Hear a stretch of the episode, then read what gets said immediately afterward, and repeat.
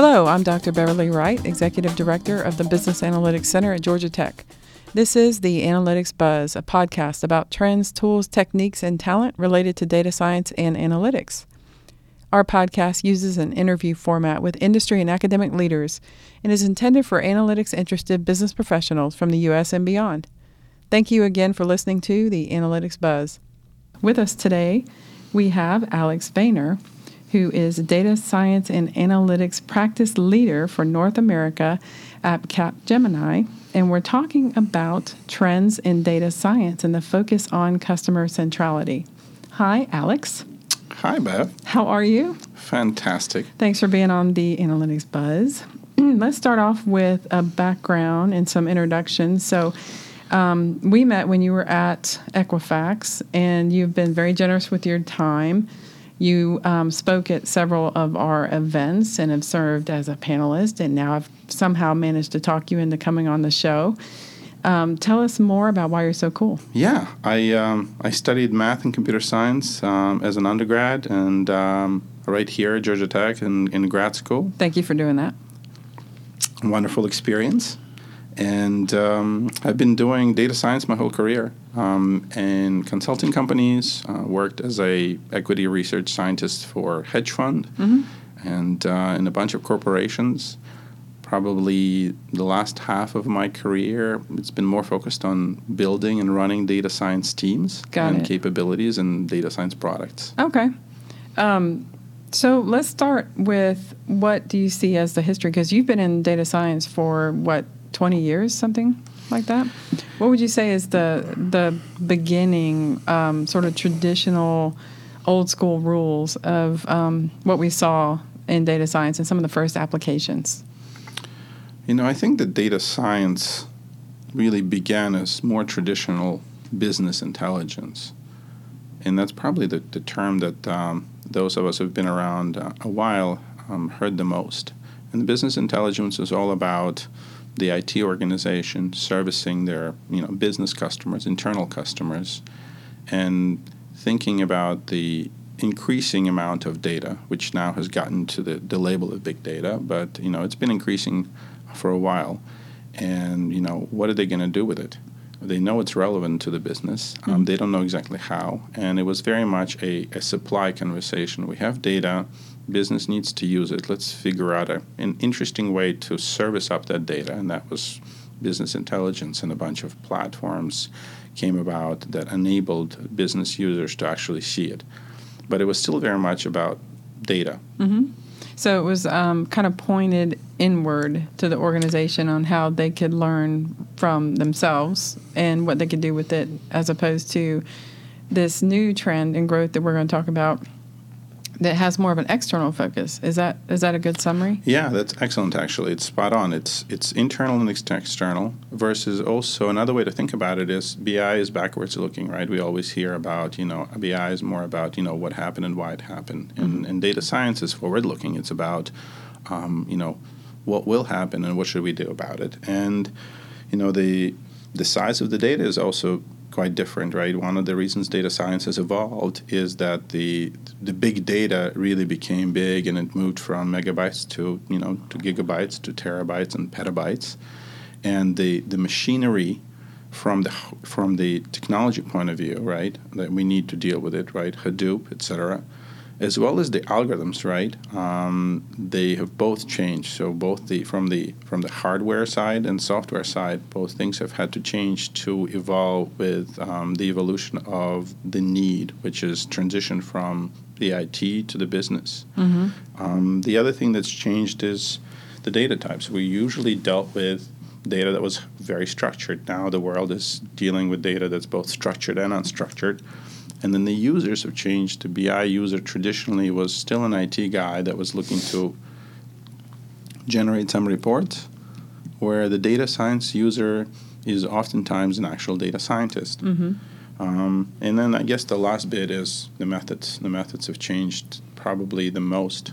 Um, you know, traditional BI dealt with you know very fundamental, you know, linear regression type of methods. Now we're in the world of artificial intelligence and machine learning, cognitive computing, and um, and the methodology is, um, is, is is very robust. It's very deep, and it's uh, it's something that you actually need to be educated in. You have degrees in, and you need to specialize in.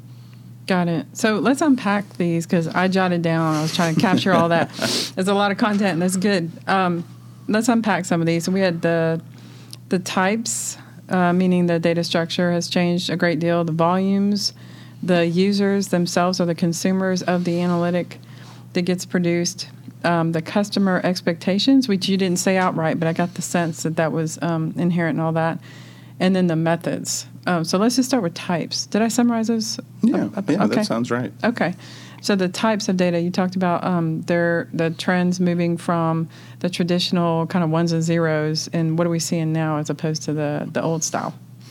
Well, I think you, you know I would even back up more, right? Mm-hmm. Which is that you know what's happening in the world has changed, and the the growth of business and the change itself um, has increased. So you know, um, this there's the the futurist Ray Kurzweil talks a lot about it, and I, I talk about Ray a, a bunch, and uh, uh, he talks about the exponential growth um, of data of technology, really, mm-hmm. and um, and how that's changing our climate, and you know, really what that means for data science is the customer is evolving, the customer's behaviors are evolving and businesses whose fundamental purpose is to create a customer. This is a, a quote from Peter Drucker, one of my favorites, is um, now has to keep up with that customer, mm-hmm. has to process, you know, the customer's behavior, which comes through the internet and the mobile phone, and you know, and Twitter and Facebook and uh,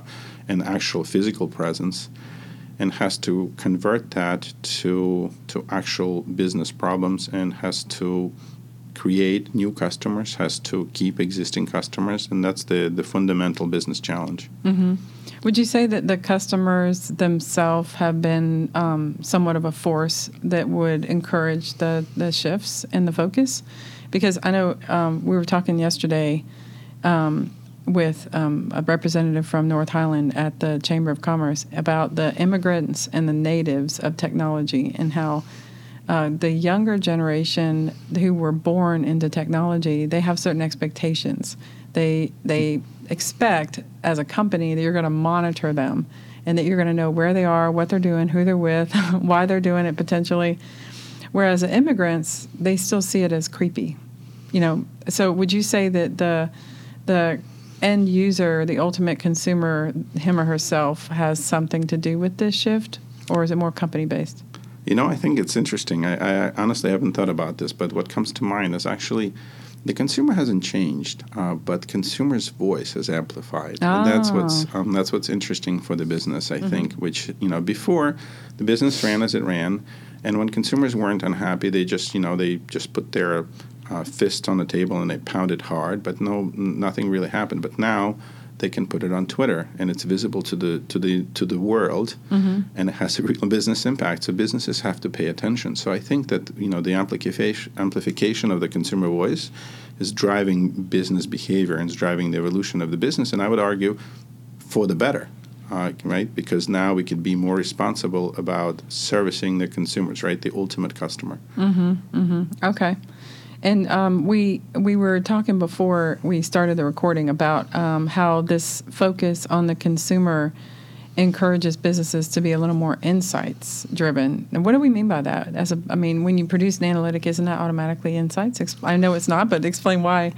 So it's not even just about producing analytics. So analytics could be insights, but mm-hmm. the, the trend that I see in business is that uh, fundamentally businesses make products or services. So the businesses that make products are, let's say, GE mm-hmm. makes um, airplane engines, right? Well, they, they've been making engines for a while. And the, the trend that's happening is as an industry matures, the marketplace becomes more competitive, the margins um, decrease, the space becomes commoditized right? And the, and the, and usually that goes through that business cycle, and companies die oftentimes. So the companies like GE that have been able to stay um, at the top of their market, mm-hmm. you know, continue reinventing themselves. And the la- the latest trend in reinventions is that companies now realize that they can't just make things. Mm. Um, what, whether those things are airplane engines or you know seeds for um, you know uh, farmers in agriculture or their um, tires on trucks, they have to become insights driven, and what that means is they have to help their consumers use the products that they make better, smarter, more effectively. And that's what gives them the competitive advantage.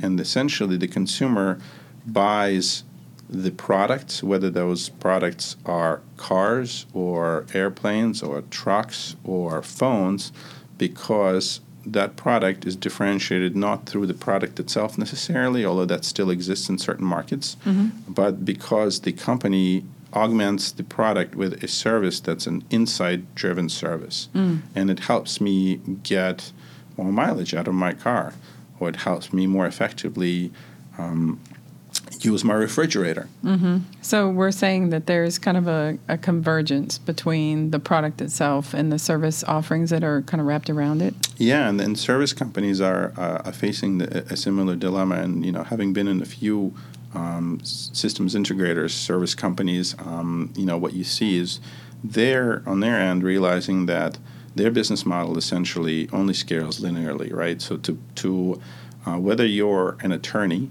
a dentist, um, or a consultant, um, mm-hmm. if that's your fundamental business model, the only way to make more money is to um, you know, sign more contracts, to put more people on projects, to fill in more fillings if you're a dentist, right? Mm-hmm. But a non-scalable way to do that is to come out with a um, a new device.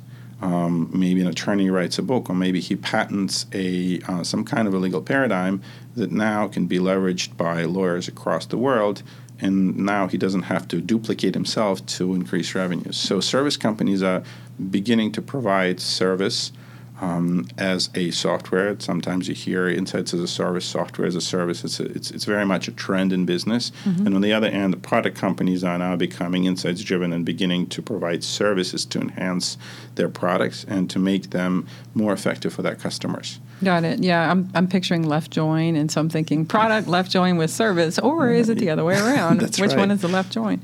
Okay, and how do, what how does this um, impact the the data scientist?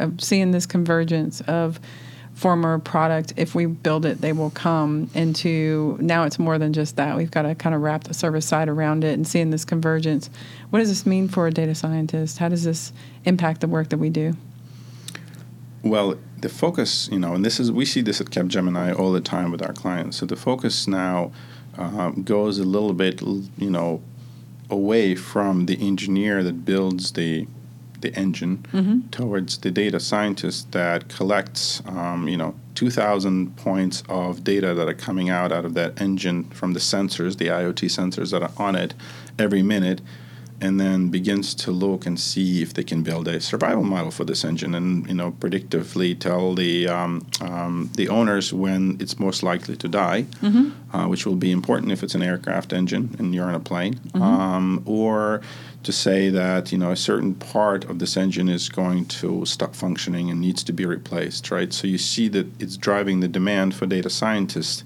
and so the profession only grows. So at at Capgemini we see this again with every almost every single client that we have. In fact, the the conversation um, for us has shifted from a pure IT conversation mm-hmm. where you know Capgemini would come and talk to the CIO to where now we often come and talk to chief marketing officer mm-hmm. or a um, executive vice president of a certain business, right? Mm-hmm. Or a chief strategy officer or chief right. operating. I got it. And that was one of the um, questions I was about to ask too, which is um, for this this trend, this focus on customer as a central point. How do you know when you're there? Assuming that this is a good place to go, how do you know that you've reached, um, you've gotten to this trend? Like, are there visible signs? Or how does it get manifest within a company? Well, it's a great question. Um, so I think for different industries and sectors and different types of companies, it, it's different. But there, you know, you could certainly look at um, customer satisfaction as a metric. Mm-hmm. Uh, your customer's happy. You can look at fundamentally, you know, your revenue and your profits, um, or you could look at simply a, a metric such as attrition? Are you um, keeping the customers you have? Are you growing um, their portfolios with you? Mm-hmm. Um, and are you getting new customers? Are you stealing them from competition? So, if your your level of success and um, you were hinting about it, but would you say organizational structure might have something to do with it? Like, for example, uh, companies that have a chief analytics officer, they must prioritize the data science function more so than someone who has, you know, the highest level is like a manager. You know, it's an interesting question. I um, I think that that answer also depends on industry. So if you're in, in financial services, right, mm-hmm. where there is no product, right, it's a service um, to clients, um, and that industry is, you know, arguably where data science grew up. Mm-hmm. Um, if you don't have somebody at a very executive level who is in charge of analytics, then you know you're behind the curve. If mm-hmm. you're a manufacturing company and you're just beginning to seriously explore roles like a chief data officer and chief analytics officer, you might very well be um, ahead of the curve mm, um, or very serious. And you know it goes to the, you know, at Capgemini. Um, you know, we consultants play different roles for different players. So, if you are a company that's in a fundamental insights service line, you may not want to leverage consultants because that's your core service and mm. you want to grow an internal large analytics and data science capability. Mm-hmm. But if you're a products company that's only beginning to explore that journey, um, you don't really know what's going to work and what's not. And you know, and as much as uh, say strategy firms want to come in and tell you there's a best way to do this, um, what we find at Capgemini, working with clients, working with CIOs and the business leaders, is that um, there is really no one size fits all schema for how to organize your um, data science and analytics capabilities. Should that be in a centralized model? Should that be in completely decentralized model where each business has their own unit? I think it depends on your industry, it depends on your maturity, it depends on the maturity of um, of your businesses also. Mm-hmm. And um, and you know, but I think one thing that is true is an increasing trend back to the you know business intelligence, data science. You know, it's you know, is there a focus away from supply to demand, right? Mm, sort of okay. back to, you know, John Locke, you know, mm-hmm. philosophy, supply, demand. It comes back, you know, 300 years later, and we're talking about data science, but we're talking about the same thing. We're talking about is data science something that people are asking for and you need it to solve a business problem, or is data science simply an outcome of the fact that you know your business is collecting a lot of data about customers, and that data needs to be stored and structured and and, and how somehow synthesized. Mm-hmm. Okay, so um, here's what I've summarized is um, that organiza- organizational structure might be a one way of assessing, but it has to be taken relative to the company size, the growth, what the vertical looks like, those sorts of things. Um, the success of the organization as a whole, and that's a really bold statement because that's implying that if you're doing data science the way it should be done, then it's going to have an impact on your bottom line. Mm-hmm. Um, so that's a bold statement, but, but um, that makes sense. Um, and then the focus on problem solving that's really interesting. So if you um, were to go in and talk to a company, you know, and, and you hear from the senior leaders that they're using analytics to solve problems as opposed to um, more internal interests, then you're saying that's probably a good way to assess whether they've embraced this trend of uh, moving more toward the external environment? Yeah, that's right. Okay, okay. And you didn't mention this, but what are your thoughts? Because one of the ways that I uh, can tell if a company um, kind of knows what's up is if their senior leaders know their basic metrics. Like if they know this is our, because you mentioned customer satisfaction, if they know that's one of their KPIs and they know about where they stand and how they've been doing, um, would you say that's fair or or or no on how much that might reflect on their ability to produce um, data science and analytics models that would benefit their business? I think it's fair, but I think we've evolved since that, right? Yeah. Because I think I can't think of an executive that I've met in the last 10 years in my career who operates by the you know the HIPPO rule, the highest paid person uh, opinion right rule. Uh, I think you know pretty much every single executive now is very much metrics driven, you know, driven by strategic imperatives that translate into initiatives that have very measurable, specific things that, that are looked at. Mm-hmm. So I think that part, I, I, take that as a, as a given. Table even stakes, yeah. even in a in, a, in a industry in a company that's not not very mature in terms of data science and analytics, usually business metrics are business metrics. Right, and, you know, right. companies are, are run by um, you know, a lot of times MBAs that you know, and, you know, when they come out of business school, it's very clear that you know you don't just go by your gut. You have to have um, you know Good structures, data. yeah, and data mm-hmm. and, and governance. So yeah, yeah. So that's that's a might be an indicator, but it's um, dated, meaning it's absolute table stakes. Like if you're a senior leader at a company, you really need to know what your key metrics are and where you stand and how it's moved. Yeah, absolutely. Totally makes sense. Um, the closing question I have for you is what final piece of advice? You know, our audience is um, typically two to 10 years experience um, in data science and analytics. Sometimes they're functional leaders, sometimes they're from IT. So, what final piece of advice would you give um, a data analytics professional to help them get a better focus on uh, the customer as centric? You know, you know, this might be a little bit surprising, but if I'm talking to a high school kid who is thinking of, okay, data science, very mm-hmm. cool, very mm-hmm. sexy, um, I want to be a data scientist. You know, the, the what I would tell them to study in college and grad school would still be statistics and computer science mm-hmm. and mathematics. Uh, because I don't remember who said this, but you know, the, this phrase that you can't coach height. Um, it's it's very hard to have someone with good business acumen who let's let's say in an undergraduate school studied um, philosophy of business that comes in and says that you want to be a data scientist it's very hard to teach them statistics or programming um, that they need to pick up. It's quite a lot. It's very rigorous. Uh, it's much easier to teach business and you know how to be curious um, how to ask the right business questions um, it's still a, a, really critical skills for data scientists to have that business savviness mm-hmm. and that curiosity.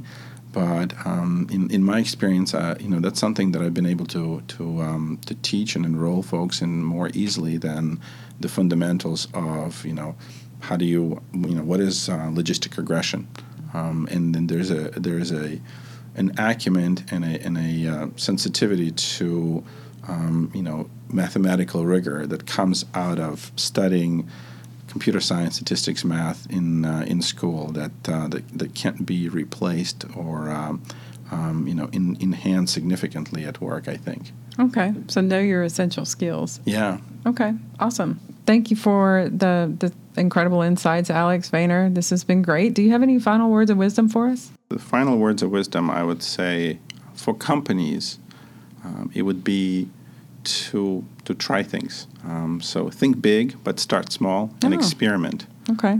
And um, and you know, obviously, um, I would love to hear from them if they want to experiment with data science and analytics. That's what my team does. And uh, you know, and before investing into twenty million dollar uh, ventures that you know build a lot of infrastructure and technology and architecture, mm-hmm. um, do a bunch of proof of concepts, of pilots, and, and see what works. Um, get the true executive buy in from your business leaders. Make them part of the pilot. Mm-hmm. Um, you know, nothing works better than actually participating and influencing a project. Um, then you'll have an actual champion who will fight, you know, tooth and nails for you to get the large investment you'll need to actually industrialize the solution. And uh, and for the the younger listeners, you know, high school, college, grad school. Um, I would say um, I'd say be open um, and be curious and um, and try things as well. Mm-hmm. Um, try things in terms of going working for consulting companies because that's where you'll have a high learning curve and you'll get to see a tremendous amount of breadth. You know, working across different industries, working on um, projects more focused on big data, on uh, more focused on data science, and then um, you know you could you could figure out. So I um, I, I tell my wife that if um, you know if, if, our kids when they grow up are not 100% clear on what they want to do, you know whether it's a doctor, a lawyer, an engineer, I'm going to strongly encourage them to be consultants because that's where you discover what your passion is. Nice, very good. Well, thank you. That's awesome. Thank you. Thanks again for listening to the Analytics Buzz, a podcast about trends, tools, techniques, and talent related to data science and analytics. Please connect with the Business Analytics Center at Georgia Tech via our website and join my network on LinkedIn, Dr. Beverly Wright, Executive Director of the Business Analytics Center. Thanks again and have a great data set.